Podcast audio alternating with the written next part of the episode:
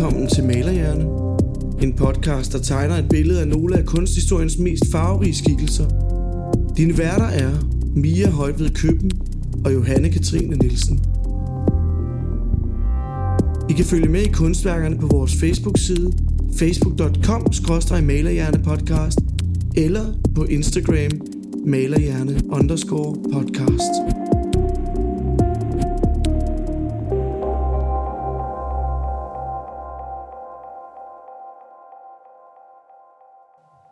Så er det blevet tid til malerhjerne. Igen, igen. Igen. Mm. Fordi det er torsdag. Så nu ved I, at den ugenlige torsdagsrengøring, det er bare i dag. Ja, Eller hvad man skal på job. eller hvornår man nu hører det her. Det kan også være alle mulige andre dage. Det er også i orden. Ja, Man må høre det, når man vil, ja. og hvor man vil.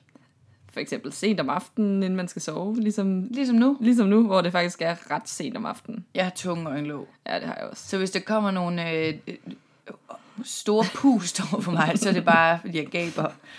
Sådan er der et travlt liv, så bliver man nødt til at sætte nattetimerne af til at sidde og optage. Men det er hyggeligt. Det er så hyggeligt. Ja, og vi har jo fået en ny location, det har vi glemt at sige. Mm, lige på Østerbro. Ja, det har faktisk været de sidste par gange. Ja, Lidt blandet mellem Frederiksberg og Østerbro, men øh, åh, vores gode studie på Vesterbro er blevet nedlagt. det er det. Lejligheden er blevet fraflyttet af producer Kasper. Som bor hvor, det ved vi ikke engang. Jo, han forholder sig lidt i Nordvest lige for tiden. Okay. Inden han øh, forlader os i en hel måned. ja. Hvad skal der måske der? Han tager til Rusland. Hold da op. Ja, Altså, han skal over arbejde. I sådan nogle globetrotter Ja, alle sammen. jamen ved du hvad. Det er ja. Ja. vi. Og det øh, skal nok gå fint, for han er her heller ikke i dag. Nej. Vi er på, ar- bare på egne fødder. Ja, jeg håber det går. Vi prøver at se. Ja, i dag skal vi ikke til Rusland. Skal vi ikke det? Nope. Nope, nope, nope. Det undrer mig ikke, når det er dig. Nej, Kan jeg vide, om det har lidt en øh, sydeuropæisk øh, klang? Syd fra Danmark i hvert fald. Man vil Cool. ikke kalde det for sydeuropæisk, men øh, det skal jeg måske komme lidt ind på senere. Kom faktisk. ind på det. Ja, okay, fordi, men vi skal ned til sådan omkring øh, Nederlandene, Ja. ja, og vi skal langt tilbage i tiden. Yes, det ligner dig. længere, ja, længere tilbage, end vi har været før. Jeg er virkelig i mit S i dag. Jeg kan virkelig Fedt. godt lide de gamle ting. Jeg ved det. øh, Ja. Øh, og fordi at vi er ret langt tilbage i tiden, så vil årstallene også være sådan lidt tvivlsomme. Øh, så man skal lade være med at tage alt, alt for sådan seriøst. Det kommer til at blive meget sådan cirka-agtigt. Man skal ikke øh, bygge sin Ph.D. på den her øh, udsendelse. Det kan man da gøre, hvis man har lyst. Okay. øh, men de skriftlige kilder er super sparsomme, så mm. derfor så er årstallene også lidt tvivlsomme. I dag der skal malerhjerne, som vores podcast hedder, Det gør den. Mm, handle om øh, den nederlandske kunstner Hieronymus Bosch. Okay. Og jeg har været på YouTube og finde ud af, hvordan man udtaler hans navn. Igen. Og, ja, altid. Og det er sådan noget Hieronymus Bosch. Det er jo for fedt, du har jo holdt kortene sygt tæt til kroppen. Jeg har jo ikke anet, hvad jeg skulle høre. Mm-mm. Men øh, det er virkelig en, en yndling, vi har med at gøre. Jeg er virkelig, øh, jeg er virkelig stoked. Det er jo sådan øh, ol- at, at de gamle dages øh, Finn Holger-forfatteren. Det er det nemlig. Jeg elsker det. Det er så fedt. Han øh, levede, Forfatter sagde det. ja, kunstner kan vi så Ja. sige. Kunstner forfatter, same same. Men han levede fra midten af 1400-tallet til starten af 1500-tallet, og er en del af det, som man har kaldt for den nordiske renaissance. Mm. Der er ligesom den sydeuropæiske renaissance, hvor at alt det her med, øh, man tager lidt sådan de klassiske idealer op, og man begynder at arbejde med centralperspektivet og sådan noget. Øh, men det bevæger sig altså også opad til de nordiske lande, som i det her tilfælde er sådan Nederlandene. Det er sådan området omkring Holland og Belgien og sådan noget. Det er området, hvor man taler flamsk Ja, i virkeligheden. Ja. elsker det ord. Og det er altså her, hvor at uh, Hieronymus, han, uh, han blev født. Der er lidt tvivl om, hvornår han blev født, men det estimeres, at det har været omkring 1450. Og det er fordi, at han i 1516 lavede et øh, dateret selvportræt, hvor han ligner en, der er omkring de 60, i, i slutningen af 60'erne eller sådan Okay. noget. Så man har sådan estimeret, at det er jo sådan midten af 1400-tallet, at han er blevet født. Øh, i si, og da han blev født i sin bedstefars hus i byen Hertogenbosch. Der var en opblomstrende by i Brabant, der er et historisk område, som dengang var under det romerske rige, og i det nuværende sådan noget Holland-agtigt. Dengang der var det Philip den Gode, der regerede Nederlandene. Det var der altså en, der hed Philip den Gode. De har fede navn. ja. Øh, man ved egentlig ikke særlig meget om øh, Bosch's barndom, men man ved, at hans bedstefar, Jan van Aken, øh, også var kunstner og havde fem børn, hvoraf fire af dem også var kunstnere, inklusiv Hieronymus øh, far, Hieronymus far, øh, Antonius, øh, så han kom altså fra sådan en kunstnerfamilie. Det siges, at, hans barndom var god og tryg, og at familien var vel etableret. Og det har, jeg ved egentlig ikke rigtig, hvor folk har det fra, fordi der findes jo ikke særlig mange kilder, men det har nok noget at gøre med, at man kender familien lidt, og at man ved, at på det tidspunkt, hvor han blev født, der var det sådan en god periode i virkeligheden. Kan man have Øh, haft sådan en selvportræt af ham, der ligesom har vist, at han har haft noget ordentligt tøj på, eller har set... Ja, måske, men man har faktisk kun det her ene selvportræt, okay. Hvor han er en gammel mand, så ja. Ja. det ved man faktisk ikke Nej. rigtigt. Øh, ja. Men man ved dog, at han på et tidspunkt tager navnet øh, Bosch til sig, fordi at hans hjemby bliver kaldt for Den Bosch. Nej, hjembyer igen og opkalde Ja, sig præcis. Øh, og det betyder åbenbart skoven. Og udover den information findes der ikke særlig mange informationer om hans tidlige liv og uddannelse. Der findes ingen breve, ingen bøger, ingen, ingen notesbøger, ingen dagbøger eller noget som helst af den slags, som man kan bruge til at forstå hans sådan, motivationer overhovedet. Det er jo næsten værre end Ejner Nielsens... øh, ja. Øhm, han blev faktisk døbt, og det findes der også nogle arkiver omkring, okay. Og hans døbenavn var Jeroen Antonissen van Aken. Så han hed ikke Bosch. Det var ligesom det her hjembynavn, han. Ja. ligesom tog til sig. Øhm, og det var måske, fordi han følte en eller anden slags tilknytning til byen. Øhm, og på det tidspunkt var det måske også lidt mere normalt at identificere sig med sit fødested. Ligesom med Caravaggio, som vi har talt om, som jo heller ikke hed... Altså han hed jo. Ja. Caravaggio, fordi han kom fra Caravaggio. Ja. Eller Eller i Ring, egentlig også. Øh, Alle som vi sammen. talte om i sidste uge. Ja. ja. Der er en hændelse, som nok har haft en betydning for Bosch, og måske også i forhold til sådan hans forhold til hjembyen.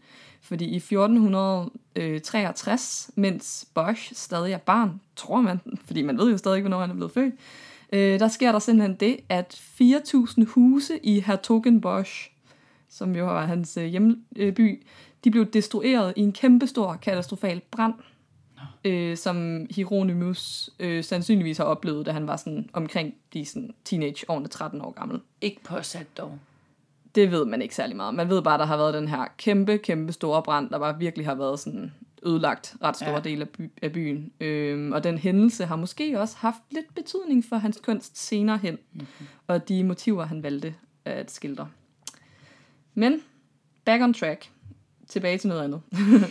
Bosch's personlighed er lidt af et mysterium, ligesom hans syn på kunst, person, altså hans personlige interesser og kunstneriske indflydelser også er lidt af et mysterium. Netop fordi der ikke er særlig meget materiale om ham, der er overlevet, hvis der overhovedet nogensinde har været noget. Øh, men fordi at hans hjemby var under det romerske rige, og dermed også under romersk indflydelse, så har han nok været påvirket af den klassiske romerske kunst øh, og den opblomstrende renaissance i de her, i de her områder. Og fordi, netop fordi han kommer fra en kunstnerfamilie, så har han nok også været eksponeret for noget af den slags, og måske så er han også blevet skolet af nogle familiemedlemmer, kunne man forestille sig. Der er jo ikke rigtig noget kunst, der er overlevet hverken fra hans far eller bedstefar. Så igen, man ved ikke, øh, hvor han har lært alle de her ting fra. Øh, der er dog en ting, der er ret sikker, og det er, at Bosches kunst afviger ret meget fra den gængse kunst, der ellers blev lavet øh, under den nordiske renaissance. Forskellen på tidens kunstnere, altså de her fra den nordiske renaissance, og Bosch er egentlig ikke sådan... Jo, man kan godt sige, at den er stor, men ikke sådan meget stor. og så alligevel, øh, imens at tidens kunstnere øh, fokuserede på at lave værker med sådan med frodige og meget sådan bogstavelige skildringer af livet, øh, historiske scener og skildringer af hændelser, der blev nævnt i Bibelen, så gjorde Bosch egentlig meget det samme. Det var som om, at det hele lige har været inde i hans egen fantasi et par gange, før det er kommet ud på den anden side øh, på lærredet, hvor det er blevet forvandlet til sådan nogle underlige, øh, små, absurde verdener, fyldt med alle mulige symbolikker og øh, morale fortællinger og sådan noget. Alt sammen er udført med vilde farver og en vanvittig præcision, fordi det er altså, der foregår virkelig meget på de her værker. Ja. Man kan måske se hans værker som små fortællinger om store temaer omkring menneskets moral, ligesom i Bibelen, øhm, hvor der er fyldt i det her tilfælde i hans kunst, så er der så bare fyldt med hybrider, fantasivæsener og monstre, og jeg ved ikke hvad. Øhm, man kan virkelig kigge på hans værker i lang tid og finde nye skabninger hver gang. Og derfor giver det også ret god mening, at Bosch faktisk bliver anset som en slags forløber for surrealismen. Mm. Ja, Og Finn Holger. og Finn Holger. Og rumplerne. Eller hvad hedder de? Hvad hedder de? Kan du huske dem? Fraklerne. er hedder? øhm, men i surrealismen, der er det ligesom også øhm, underbevidstheden, der bliver arbejdet med. Øh, og det er der også nogen, der mener, ligesom har gjort sig gældende her med, med Bosch. Der er faktisk nogen, der betegner ham som den første surrealist. Vildt nok. Og jeg ved ikke, om du har lyst til, nu har jeg taget et af værkerne frem faktisk til dig, eller jeg har desværre ikke originalen, men jeg har en bog, hvor et af værkerne er i, øhm, og det er det værk, der bliver kaldt for sådan, øh, okay, lysternes have, tror jeg. Ja. Så jeg ved ikke, om du har lyst til at fortælle mig, hvad der foregår på det. Det er sådan et tredelt billede, det skal jeg nok komme ind på senere. Der foregår jo simpelthen så meget. Der er, øhm, skal jeg fortælle lidt? Ja, ja. Altså i den ene side ude til højre, der ligner det lidt sådan science fiction, øh, øh, krigsagtig, dys, topisk, øh, et eller andet med en... Det sidder for eksempel en fugle-lignende væsen og spiser en mand, hvor der kommer fugle ud af numsen på ham. Ja. Det ser ret vidunderligt. Jeg har faktisk hørt, at han har... Øh, jeg, jeg har taget sådan en øh, video om ham på YouTube, hvor der er en kunsthistoriker, der fortæller om, øh, om hans værker, Ja. og mener, at han virkelig har haft noget med numser. Jamen, der sker noget Ja. med numserne, det gør der helt sikkert. Og en, øh, jamen, der er jo simpelthen nogle... Øh, her i midten, der er en mange, mange kroppe. Der mm-hmm. kommer nogle blomster ud af en numse hernede, kan jeg se. Ej, det er så sjovt altså at kigge sådan helt tæt på. Og der over helt til venstre, der er vi et lille sådan dyretema. Det er lidt tommere herover. Ja. Blandt andet sådan lidt en albino-agtig giraf, og jamen det er jo helt vildt. Ligner, Ja. Altså alt fra dinosaurer, der er en lille mus i en kattemund. Ja. Sker der noget med numsen herover? Nej, der sidder en abe på en elefant. Altså, det Ja. kan, man kan jo blive ved for evigt. Men Det det, nemlig. det er jo rigtigt. Man ser jo nye ting hele tiden. Præcis. Dem, der har siddet og fortolket det her, har jo virkelig været sådan noget, okay, vi tager den centimeter for centimeter. Ja, tager et lille forstørrelsesglas, Ja. og så, ja. Fordi selv i baggrundene sker der jo helt vildt meget. Det værk, som du kigger på lige nu, det er faktisk øh, det, som man kalder for et triptykon. Og ja. Det er øh, sådan nogle, han producerede flere af. Øhm, og det er tredelte værker, triptykoner, hvor der er et midterparti, og så er der to sider. Lidt ligesom altertavler, faktisk. Ja. Øhm, og det er også noget, som den engelske kunstner Francis Bacon faktisk har gjort sig i, i de her øh, tredelte værker. Ja. Øh, og et af hans mest kendte værker, det er så det her, du sidder og kigger på, som hedder Lysternes have. Øhm, og det er et triptykon, der skildrer paradis med Adam og Eva, Ja, ser og en masse dyr. Øh, nå, nej, jeg er på det venstre panel. Øhm, og så er der i midten, er der de jordiske lyster med utallige nøgne figurer og kæmpe frugter og fugle øh, ja, på midterpanelet. Ja. Og til sidst på højre panel, der er der simpelthen helvede med skildringer af afstraffelse af alle mulige slags forbrydere. Øhm, Blandt andet ham, der bliver spist af en fugl. ja, præcis. Og det er vist nok noget med, at man tror lidt af fuglen, det er satan selv. Aha. Ja. Så øh, der sker virkelig, virkelig mange ting øh, på det her triptykon. Og faktisk, hvis man, man kan jo faktisk, i virkeligheden, de er jo lavet af træ, de her værker. Det er olie på træ, øh, og derfor også lidt svære at bevare på mange måder. Øh, men når man lukker dem, så er der faktisk også malet på bagsiden af dem. Og i det her tilfælde, i det værk, der hedder Lysternes Have, der er der på bagsiden Gud, der skaber verden. Nå, når man lukker det sammen. Yes. Klart. Så det er simpelthen en eller anden skildring af, af, af verden. Men det får man jo også. Vi, altså, det, den vibe med, får man jo, Ja, ja. når man kigger på det. På sådan en meget øh, apokalyptisk måde næsten. Helt ikke? sikkert. Ja, det er det her, der sker med jer. Ja. Ja. Øhm, Bosch, han daterede aldrig sine værker, undtagen det her selvportræt, åbenbart. Øhm, og mange af dem er faktisk først signeret efterfølgende af nogle andre. så han er ikke engang, Nå. altså, som, der ligesom bare har set, nå ja, vi skriver lige hans navn på, til, så, de, så dem i eftertiden lige kan se, det er ham, der har lavet det. Så der er altså meget mysterie omkring Men kunne der så ikke godt risikere at være nogle kopier, eller altså ikke kopier, men nogle for, altså forkerte? Jo, Ja. det kunne der faktisk godt. Og det skal jeg nok også komme ind på senere. Uh. Nå, tilbage. Det var super godt beskrevet, Mia. Det var, tak skal du tak have. For det. Men, altså, jeg ville da ønske, at jeg havde øh, lige øh, kunne, men øh, der kan man, det er jo... Nej, men det sjove er med alle de her hybriddyr og sådan noget, man kan jo ikke forklare dem rigtigt. Nej. Det er jo virkelig bare en mus med frøben og sådan noget. Alle mulige mærkelige ting. Man har lyst til at sige det hele. Hver gang man ser noget nyt, har man lyst til at sige det, fordi det er så Ja. absurd. Det er virkelig absurd, og sådan er mange af hans værker altså. Øh, det her det er virkelig et af de ekstreme. Jeg er glad for, at jeg fik det med numserne med. Ja, ja, det var skarpt. Altså, det er, vir- det er nogle små nogen, Ja, men der er, når man ser ting komme ud af en numse, så... så lægger man også virkelig mærke til det. Ja. Nå, man ved, at øh, Bosch havde et værksted, hvor han øh, lærte studerende, skråstreg elever, at tegne og male. Øh, og man ved også, at han endte med at blive en ret populær kunstner i Europa i sin egen levetid. Og så ved man også, jeg siger bare de ting, man ved, så ved man, at et eller andet sted imellem 1479 og 1481, der blev han gift med en hollandsk kvinde ved navn Alight Goyerts van den Merween som kom, hun var sådan en kvinde, der kom fra en velhavende baggrund og havde en stor arv med sig, øh, da hun giftede sig med Bosch, inklusive et hus, hvor de to de levede sammen. Så det ved man. I 1488, da han måske var 38 år gammel, øh, blev Bosch medlem af The Brotherhood of Our Lady, som jeg simpelthen har oversat til vores dames broderskab. Ja. Øh, og det var sådan et velrenommeret religiøst broderskab, der var kendt i hele Europa.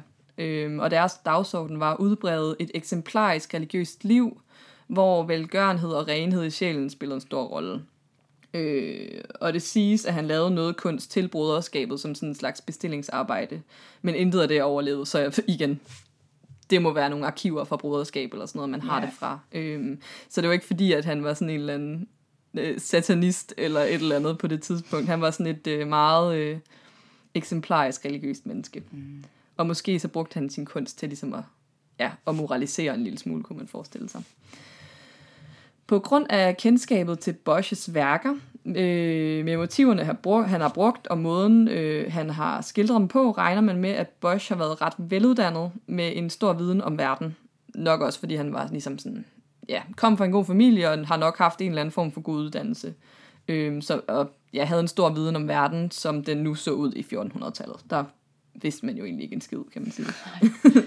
øhm, han kunne snilt have dyrket det klassiske maleri på lige fod med sine samtidige, fordi han var så dygtig, men han valgte bare at gøre det på en helt anden måde. Han er original og opfindsom i den måde, hvorpå han både skildrer det hysteriske, morsomme og bizarre i, øh, i de indre konflikter, som mennesket har. Øhm, som også i virkeligheden, mennesket er også altid en blanding af det gode og det onde på samme tid. Øh, og det tror jeg lidt, det er sådan det, han prøver at skildre, de her gode ting og dårlige ting med mennesket, og hvordan det sådan bliver blandet sammen. Øh, hans kunst bliver omtalt som en blanding af nederlandsk mysticisme fra middelalderen og kirkelig symbolisme.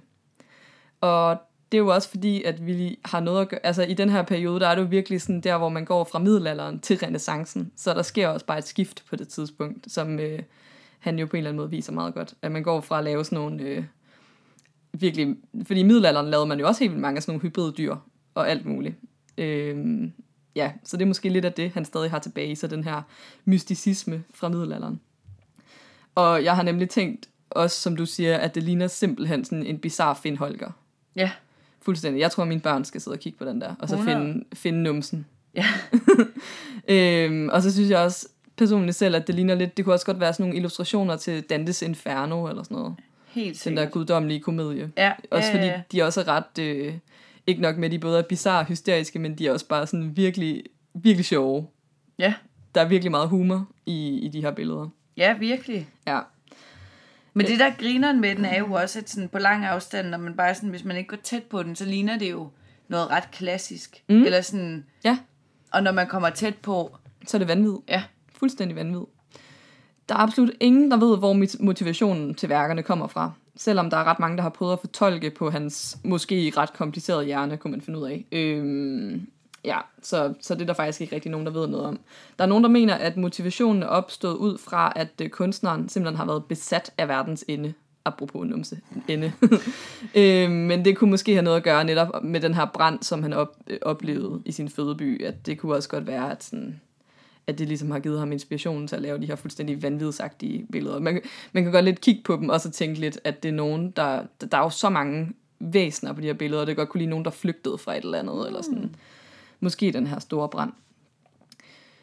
Senere i hans liv skete der det, at Bosch's øh, hjemby, som jo der var jo selvfølgelig folk, der overlevede og så videre, så den levede videre efter den her store brand. Men øh, Bosch's hjemby kommer under, nu skal du bare høre en fed konge, kommer under den Karl den Dristige styre. Og det var simpelthen Philip den gode søn. Fedt. Karl den Dristige. Jamen, de har nogle gode navne. Ja, og det skabte åbenbart en masse dårligdom og kriser i riget. Øhm, og det havde noget at gøre med, at han begyndte at lægge og kæmpe lidt med Frankrig og sådan noget. Så der kom lidt, øh, lidt dårligt miljø omkring, øh, ja, der hvor han levede. Og det er der nogen, der, og det, det er virkelig underligt, det, der er nogen, der mener, at man kan se det i hans senere værker. Men der er kun et af værkerne for den periode, der har overlevet, og det er det her selvportræt. Så jeg ved ikke, hvordan man kan se, at det er blevet en dårlig periode ud for det her øh, Det skal man bare sige. selvportræt. Ja. Men øh, hvad man ellers kan bruge selvportrættet til, øh, det er jo blandt andet, at det kan fortælle os om en selvbevidst kunstner, der havde behov for ligesom at sætte ansigt på sig selv, om, sådan, som man også kunne bruge det for eftertiden. Men det fortæller os også, at han faktisk var dedikeret øh, til sin kunst igennem hele sit liv, fordi at portrættet bliver lavet samme år, som han dør, i 1516. Okay. Så han har faktisk, øh, han, han lavede ligesom kunst op til hans død, så det giver ligesom en et indblik i, at han har været aktiv i en forholdsvis lang periode. Man ved, at han døde i 1516 på grund af overlevende skrifter fra det her broderskab, han var medlem af, eller medlem af, en del af, øhm, der beretter om, at han døde i 1516, og hans begravelse blev afholdt den 9. august i St. Johanneskirken, og der, der vist nok var ret mange, der mødte op til begravelsen. Så der havde man lige en eksakt en dato kilde. faktisk øh, på, hvornår han, øh, han døde. Det er jo ikke sådan den nemmeste opgave at fortælle om Bosch, og det er jo fordi, der jo ikke er så meget materiale om ham, og fordi der kun er 25 malerier og 8 tegninger tilbage fra hans øh, kunstneriske virke. Og øh, det er faktisk ikke fordi, de nødvendigvis passede dårligt på de her værker i hans sådan i eftertiden, e, efter hans død, men simpelthen fordi man under reformationen i 1500-tallet destruerede kunst, der på en eller anden måde skildrede umoralske handlinger. Øh, og reformationen er jo lige sådan et stykke tid, eller sådan nogle, øh, hvad, i 1530'erne eller sådan noget, 1536 tror jeg, den startede. Ja, det tror vi. I skal ikke hænge os op på det. Øh, men der begyndte man simpelthen at smadre nogle af de her værker, øh, der skildrede umoralske handlinger, som de jo faktisk gør, mange af dem her. Øh, og selvom de så egentlig har en moraliserende virkning, så skildrer de jo stadig en masse fuldstændig vanvittige ting, som, som øh, protestanterne ikke kunne stå indenfor. Seks af hans værker var så blevet købt, skråstreg konfiskeret, skråstreg stjålet af Philip den anden af Spanien i 1500-tallet, og de hænger, nogle af de værker hænger på Pratermuseet i Madrid i dag. Øh, ellers så skal man tage til Belgien, Italien eller Portugal, hvis man vil se hans værker. Der er virkelig, virkelig meget at sige om, om hans eftermæle, faktisk. Øh, på trods af, at man ikke ved så meget om ham, er der selvfølgelig en masse, der har haft noget at sige om hans, hans efterladte kunst. Øh, også fordi det er jo faktisk kun kunsten, man kan bruge til at sige noget om ham, stort set. Som sagt, så øh, bliver han betegnet som den første surrealist, og psykoanalytikeren Carl Jung har beskrevet Bosch som den originale udforsker af underbevidstheden. Ja, så har han været til stor inspiration for kunstnere efterfølgende, blandt andet den senere nederlandske kunstner Peter Bryggen den ældre. Så hvis man kig, det kan man faktisk rigtig godt se, hvis man kigger på nogle af de her Bruegel billeder, så er de sådan meget, meget inspireret. Ikke helt lige så vanvittige, men meget af, af sådan de samme sådan, øh, forme og sådan den måde, de, øh, de skildrer mennesker på og sådan noget, går ret meget igen. Og så er der selvfølgelig langt senere sådan nogle øh, surrealistiske typer, som øh, Salvador Dali, der er meget sådan, direkte inspireret og har lånt nogle af Bosches motiver i sin egen kunst. Så det er sådan direkte hyldest, kan man sige, eller sådan direkte inspiration. Øhm, I sin egen tid var han jo også ret populær, og derfor er der nogle gange dukket værker op, der ligner hans til forveksling fra samme periode. Så man kan godt være, altså der kan godt dukke værker op, hvor man faktisk er i tvivl om, det er ham, der har lavet dem. Også fordi, at nogle gange så er signaturen også bare lige kommet på senere og sådan noget. Mm. Øhm, så han har nok været til ret stor inspiration for folk i, i samme periode. I popkulturen, som vi har i dag, har han også haft ret stor indflydelse. For eksempel har rockgruppen Deep Purple brugt et af hans værker øh, som coverbillede på et album, de udgav i 1969. I en periode, hvor man jo også var glad for at udforske drømme og underbevidsthed igennem stoffer og så videre. Øh, Deep Purple, det der med Smoke on the Water. Øhm, han har også inspireret folk i filmbranchen. Blandt andet Guillermo del Toro, ham der har lavet Pans Labyrinth. Den med øh, det der væsen med de der Ja, øh, ja. øjne på hænderne og sådan noget. Det kan man, man kunne næsten se den inde på et af værkerne, ikke? Klart. Øh, og filmen Hellboy skulle også være inspireret derfra. Og så øh, George Lucas, der har lavet Star Wars, skulle også øh, have lidt inspiration fra ja. Hieronymus. Og jeg kunne faktisk blive ved. Jamen, det, du bliver Ja. bare ved. Der er også en forfatter, der har kaldt sin hovedperson Hieronymus Bosch i en, krimino, en roman. En krimiroman. Jamen, så skal vi også til at slutte. Så skal det til at stoppe. ja. Der er i hvert fald ingen tvivl om, at han har haft en kæmpe indflydelse, og som øh, den meget berømte kunsthistoriker og specialist i tidlig nederlandsk kunst, øh, han hed Erwin Pano- Panofsky, han er sådan en stor øh, kunsthistoriker, eller var, han er død for lang tid siden. Men han sagde om Bosch, jeg har selv oversat det, jeg kan ikke lade være med at føle, at den rigtige hemmelighed omkring hans utrolige mareridt og dagdrømme stadig mangler at blive afsløret. Folk kan altså stadigvæk ikke finde ud af, hvad der egentlig foregår på værkerne og hvorfor. Og det har også noget at gøre med, at man kan jo blive ved med at udforske dem i 100 år, fordi der foregår så mange ting, at man kan sådan... Der mangler, altså, jeg tror stadig, folk kan finde ting, de ikke havde set på værkerne før. Ja, så øh, ja, jeg synes bare, man skal dykke ned i det, hvis man keder sig en 100. dag. Ja, Hvis man har drukket lidt for meget rødvin en dag og mangler det tror lidt jeg ikke. Men søndag formiddag ja, med et stærkt sind. ja, præcis. Ja, Genialt. Hieronymus. Mega genialt. Ja. Men så, øh, hvad, hvor mange øh, værker fik du nævnt her? Jeg fik faktisk kun øh, nævnt øh, den To. her Lystens Have og Selvportrætter. Ja. Og der findes jo mange flere. Det er bare Ah, et stort... altså mange. Ja, 25, 25 ikke? flere, men øh, de tager lang tid at beskrive. Så jeg tænkte at tage udgangspunkt i et af de vilde, og så må man selv dykke ned i resten. Lægger Øh, du øh, nogle flere op? det gør jeg.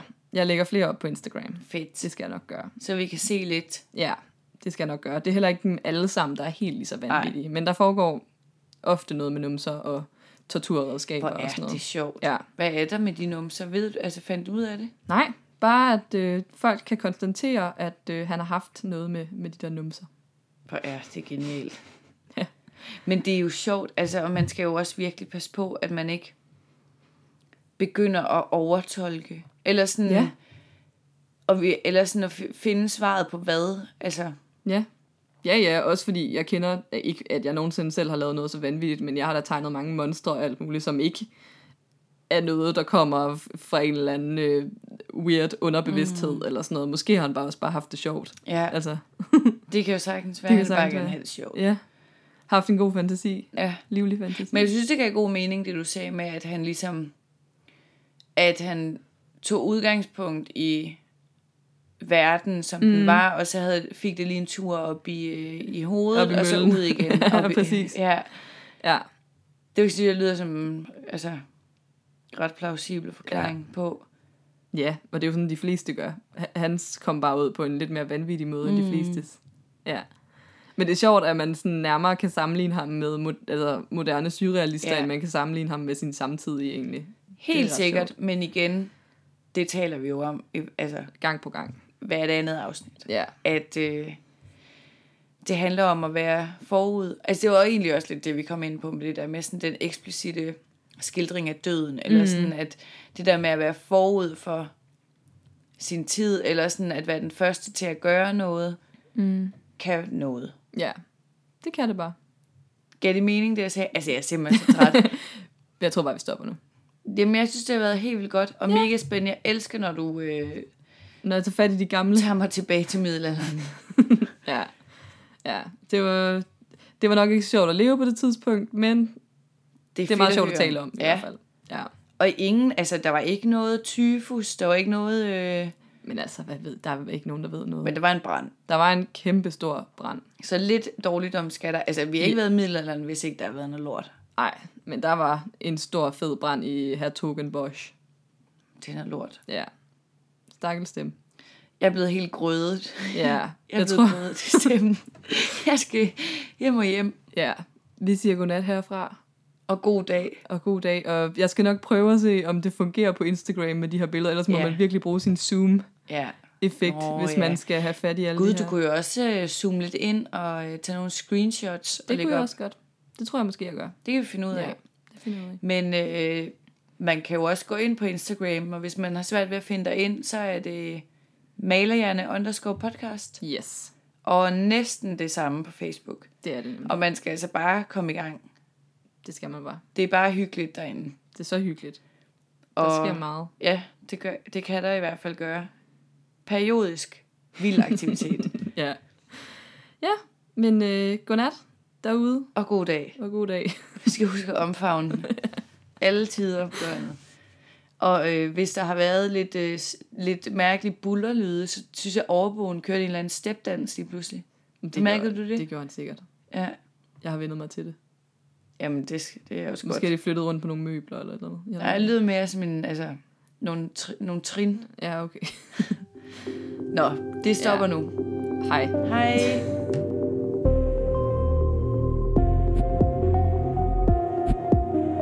Du har lyttet til Malerhjerne. Podcasten er produceret af Kasper Rune Larsen. Speak af Jesper Ole Fejt Andersen. Og musik af Mike Sheridan. Dine værter var Mia Højt ved Køben og Johanne Katrine Nielsen.